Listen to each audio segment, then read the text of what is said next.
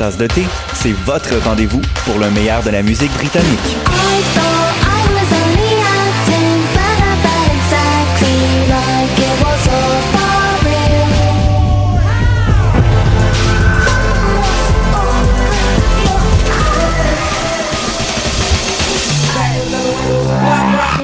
En direct tous les jeudis dès 20h ou en tout temps en podcast sur le choc.ca et sur Spotify. Dans un monde où la société pestacle n'a jamais été aussi abrutissante, où le binge-watching fait office de passe-temps, où les zombies n'ont même pas la décence de se nourrir de cerveau, une équipe d'historiennes et d'historiens a le courage de lever le nez de leurs archives pour vous divertir sérieusement.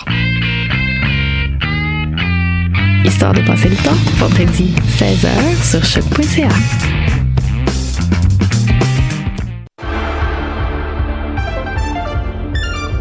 Cinéma, jeux vidéo, télé, bande dessinée, littérature. Chaque semaine, les Amazones se réunissent pour discuter geekness avec un regard féministe et un panel pas comme les autres. Parce que la culture geek, c'est pas juste un boys club.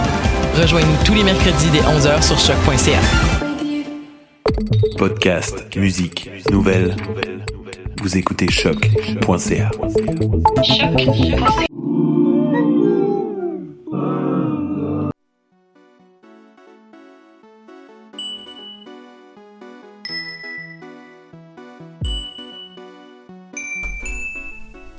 Sans dentelle, émission du 10 janvier 2019.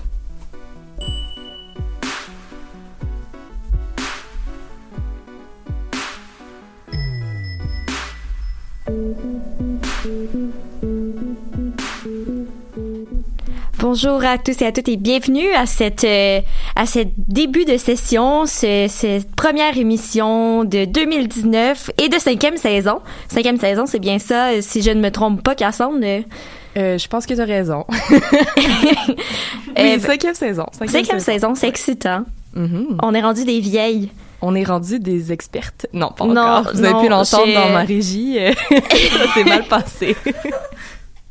C'est correct. Ah, On t'excuse. Un jour, ça va bien se passer. Un jour, tu vas le faire parfaitement, puis euh, on, on va être là pour t'applaudir. Ah, j'ai hâte. J'ai hâte que ce jour arrive. J'invite tous les gens qui nous écoutent, euh, soit nos parents, à... Ma grand-mère. Ma grand-mère nous écoute aujourd'hui. Ah! Bonjour Diane. Oui, Bonjour, elle avait Diane. hâte d'écouter l'émission.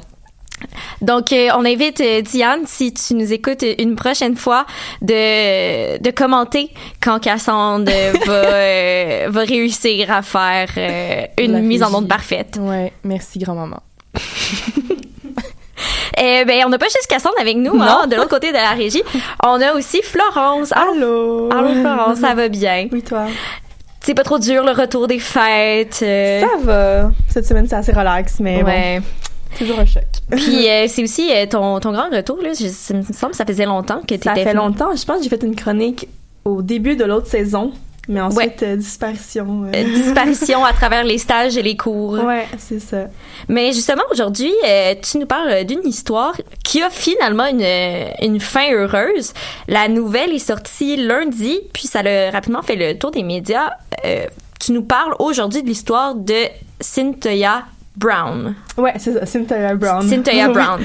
Euh, oui, donc son histoire, euh, ça remonte à 2004.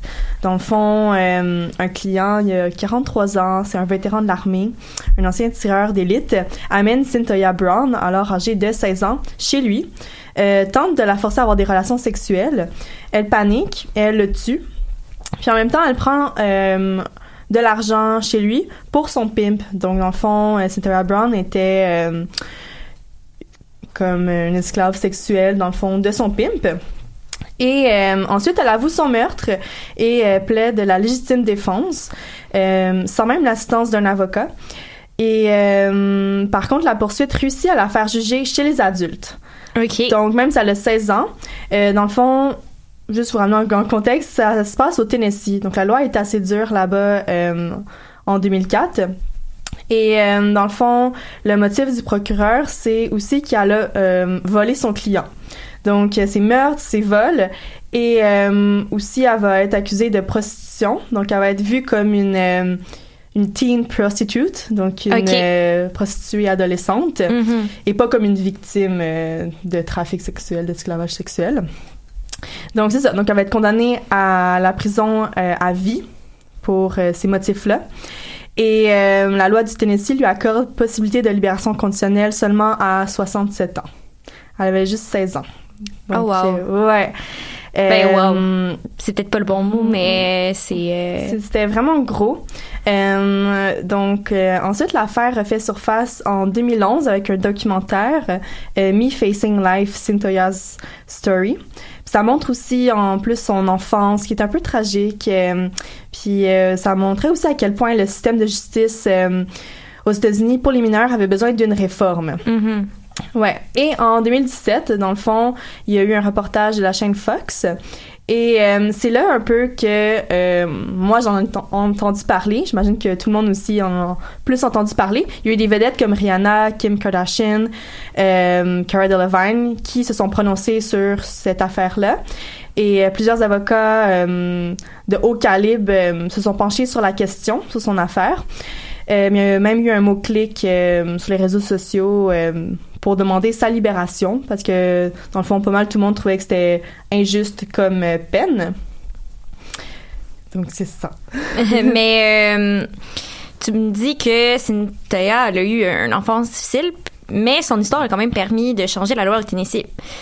Est-ce que c'était un peu trop tard? Oui, c'est ça. Ben, dans le fond, euh, je vais commencer par son enfance plus difficile. Donc, on, on a su un peu plus son histoire avec, euh, par exemple, le documentaire, parce que dans le fond, durant le procès, elle avait même pas le droit de parole. Donc, elle a pas pu livrer son témoignage.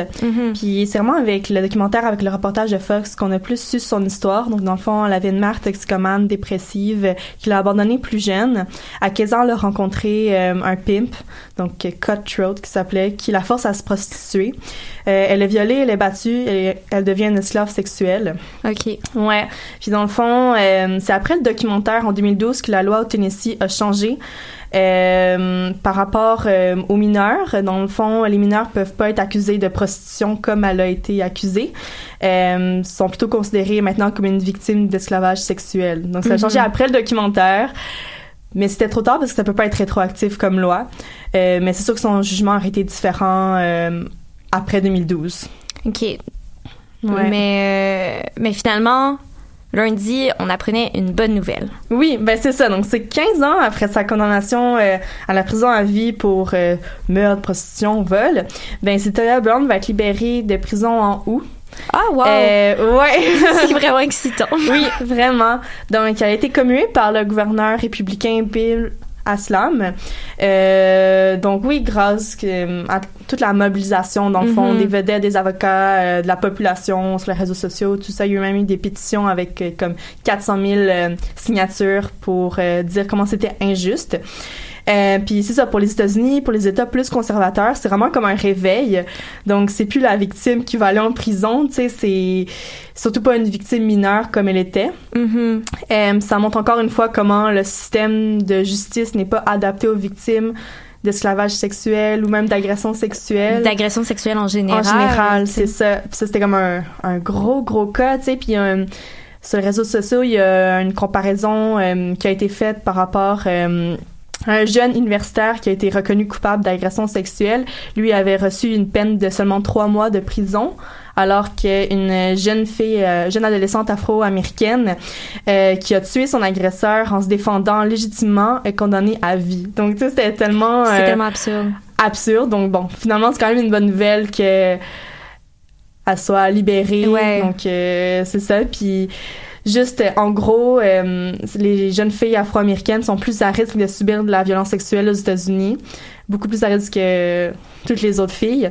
Euh, puis c'est 40% des victimes de trafic sexuel aux États-Unis qui sont des femmes afro-américaines. Mhm. Donc euh, ça montre un peu cette réalité-là. euh. que cette loi-là pourrait avoir un sur laquelle ça pourrait Oui. avoir un impact en fait. Oui, oui, ça pourrait avoir un impact, les mieux les protéger, puis pas les mettre euh, en prison. Mhm.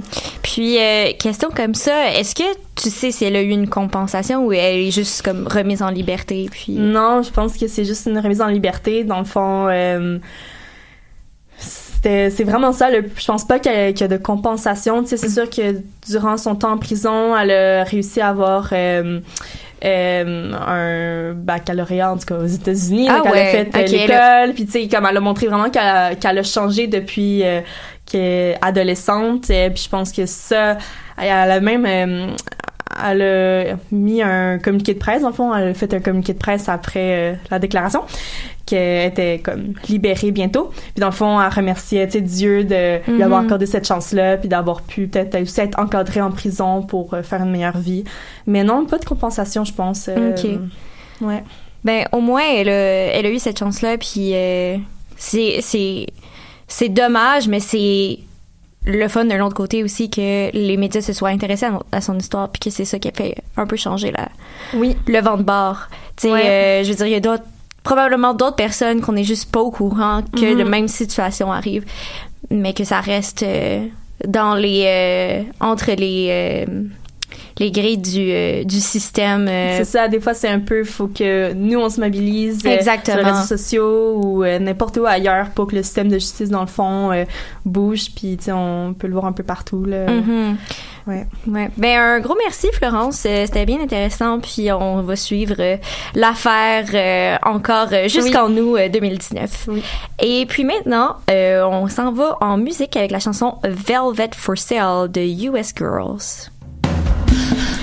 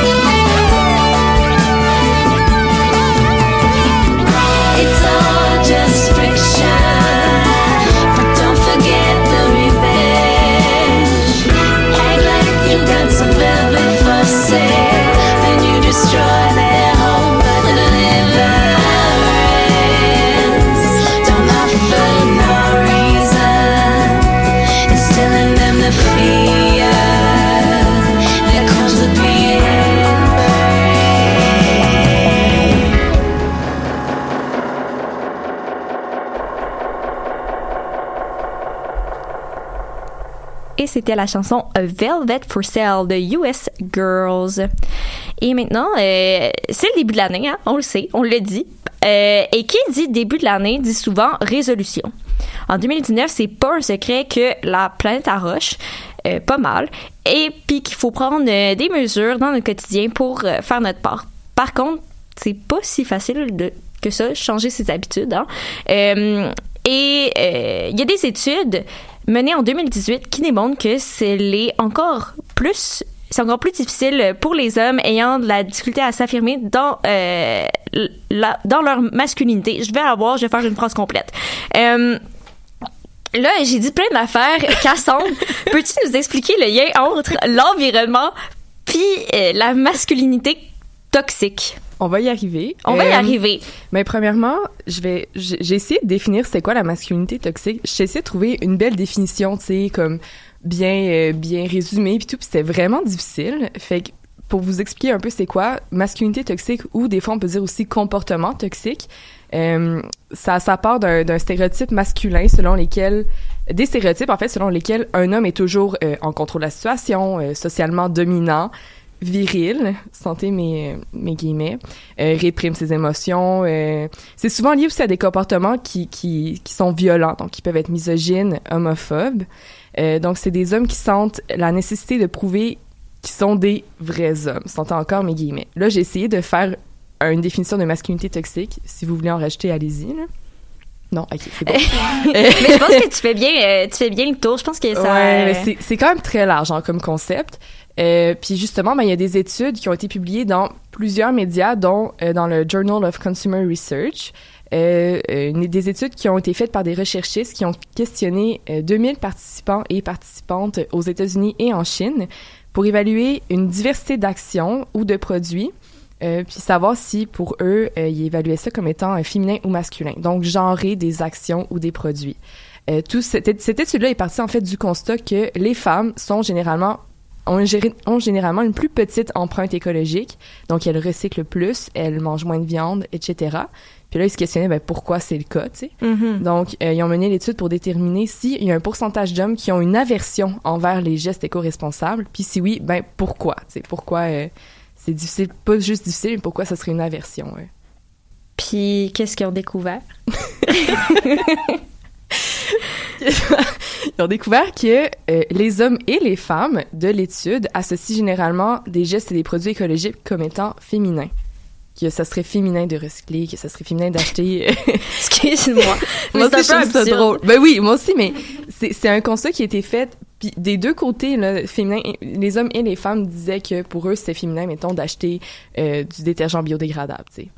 Euh, puis les participants masculins se sentent plus féminins à poser un geste bon pour l'environnement, puis ils se sentent plus masculins à poser un geste mauvais pour l'environnement. fait que c'est pas juste qu'ils évitent de poser un geste féminin, c'est que pour euh, un geste féminin. Ouf, ok, un geste écologique, c'est que poser un geste non écologique est pour eux plus masculin. Donc, oh, je vais recycler. Je vais pas recycler, je suis un homme. Je vais mettre mon carton à poubelle pour me sentir plus viril. Et donc, les hommes qui sentent le besoin de s'affirmer dans leur, masculin- dans leur masculinité choisissent des produits non écologiques. C'est ce qu'on appelle une masculinité fragile également. Également. Euh, Peux-tu nous donner des exemples où un homme ferait un choix non écologique plutôt qu'écologique? Oui, j'en ai même plusieurs exemples parce que Je suis trouve ça bien, bien drôle. Euh, Dans l'étude, justement, les hommes se faisaient montrer une carte cadeau rose avec des motifs floraux, puis ils devaient imaginer comment l'utiliser sur trois produits différents. Fait qu'il y avait euh, une lampe, un sac à dos, puis des batteries, puis il y avait tout le temps une option écologique dans, ces, dans les trois options. Euh, puis ils étaient plus enclins à l'utiliser pour un achat, euh, sur un achat de produits mauvais pour l'environnement que les hommes qui avaient reçu une carte cadeau vraiment neutre, euh, qui, eux, avaient tendance à plus faire des choix écologiques. Fait que c'est comme s'ils devaient, comme, prouver euh, contre... je sais pas, contre Prouver que ce n'est pas euh, féminin. que même si on a une carte cadeau féminin, ah, ils vont pas faire un choix féminin, tu sais. Exact. Là, je dis féminin, mais ça, c'est juste parce que je vais avec l'étude, là. Mhm. pas- je veux pas genrer des actions, là. Euh, puis aussi, les, participants masculins étaient plus enclins à faire un don à un organisme à but non lucratif appelé Wilderness Rangers, avec un logo de loup, qui a, euh, un organisme nommé Friends of Nature avec un, lo- un logo d'arbre. C'est vraiment une question d'image. Euh, puis aussi, les hommes et les femmes de l'étude croyaient qu'apporter son propre sac réutilisable à l'épicerie était plus féminin que d'utiliser un sac en plastique jetable. Euh, comme il se faisait montrer deux, deux types de- d'acheteurs à l'épicerie, puis la personne qui avait un sac réutilisable, il l'associait à une fille, puis la, la personne qui avait un sac euh, en plastique l'associait à un homme. Fait que euh, c'est ça. Puis pour les hommes qui ne se sentent pas fragiles dans leur masculinité? Ben, il y a encore de l'espoir, hein, parce que les, les études montrent que les hommes qui sont plus affirmés dans leur masculinité, qui sont plus, euh, qui ont, ils ont plus tendance à, tendance à choisir des produits ménagers non toxiques pour l'environnement. Fait que, tu sais, c'est pas, je veux pas dire que tous les hommes sont, euh, sont fragiles dans leur masculinité, c'est vraiment pas ça. Je veux juste montrer que comme ça a un impact sur leur choix. C'est quand même très ironique parce que un des très gros stéréotypes de genre, c'est que les femmes sont sensibles puis que les hommes sont tough, là. C'est comme super euh, stéréotypé. Mais tu sais, ces études-là prouvent que les hommes sont aussi très sensibles au regard extérieur sur leur identité de genre. Tu sais, puis dans l'étude aussi, ça, ça comparait au fait que les femmes euh, sont en général vraiment moins embêtées quand il est temps de faire des choix genrés. Puis encore là, je mets des guillemets. Fait que tu sais, je trouve ça quand même très ironique. Puis est-ce que ce genre de réflexion est réversible? Est-ce qu'on peut faire quelque chose? Ben écoute, dans le meilleur des mondes, là, euh, on changerait tous les stéréotypes, puis il y a rien qui serait genré, puis mais en tout cas, c'est pas vraiment une réalité qui est, qui est super plausible, en tout cas pas sur le court terme. là. Je pense qu'on s'en va de plus en plus vers ça, Mhm. puis c'est le fun, mais c'est pas c'est pas une solution euh, c'est pas une solution à court terme pantoute. Euh, ben il y a déjà des compagnies qui ont pensé euh, à changer des compagnies d'enfants qui font des produits écologiques à changer leur branding, donc leur euh, leur image de produit pour que ça Mhm. soit plus masculin. Donc, utiliser des polices puis des couleurs euh, typiquement euh, brandées masculines. Fait que genre euh, du bleu foncé, euh, du gris, du lettrage plus carré, des trucs comme ça. C'est, moi, je, je trouve ça très, très drôle. Puis mais c'est, c'est niaiseux, mais si c'est ça qu'il faut pour que comme ces gens-là fassent des choix intelligents dans leurs achats ou dans leurs actions, ben, le- go for it, là. Je sais pas... c'est ça. Mais parce que typiquement, le branding écologique, c'est, c'est très vert, c'est très floraux. Comme la nature. comme la nature. c'est ça le lien, la euh, gang. Ben si si on peut ach- acheter du euh, détergent biodégradable qui s'appelle Thunder puis Storm, je dirais pas non. Euh, ben écoute, un gros merci Cassandre, c'était bien intéressant. On souhaite à tous les hommes de trouver leur Leur équilibre. leur équilibre Moi, à faire recyc- du recyclage. Je vous encourage à être écologique. Je vous encourage à euh, Peu importe comment À vous faire vous du compost. Ouais, composter, c'est bien. composter, ce n'est pas féminin. Composter, c'est pour tous. Composter, c'est non-genré. Genre, voyons donc. je vais arrêter parce que je ne serai plus arrêtable si on correct. continue là-dessus et on veut pas recréer l'émission de Noël qui Ok, n'avait non. pas de bon sens. Euh, et ben c'était tout, euh, c'était tout pour aujourd'hui. Merci Florence d'avoir été là. Ça fait plaisir. Puis euh, merci encore Cassandre d'être ma fidèle acolyte euh, pour euh, pour nos émissions. Ça fait plaisir aussi. Et euh, ben on vous euh, on vous quitte euh, en musique euh, avec euh, la chanson Need a Little Time de Courtney Burnett. I don't know a lot about you, but you seem to know a lot about me. So I take a little time out. I take a little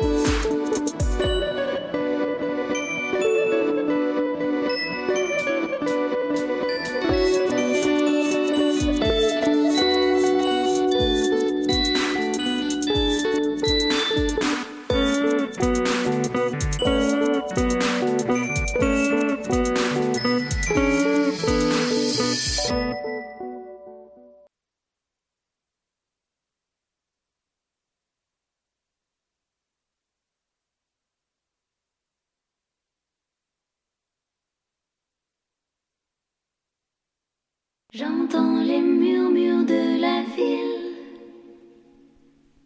que la nuit a mise à nu. Le fracas des automobiles qui filent. Juste un instant, sais-tu.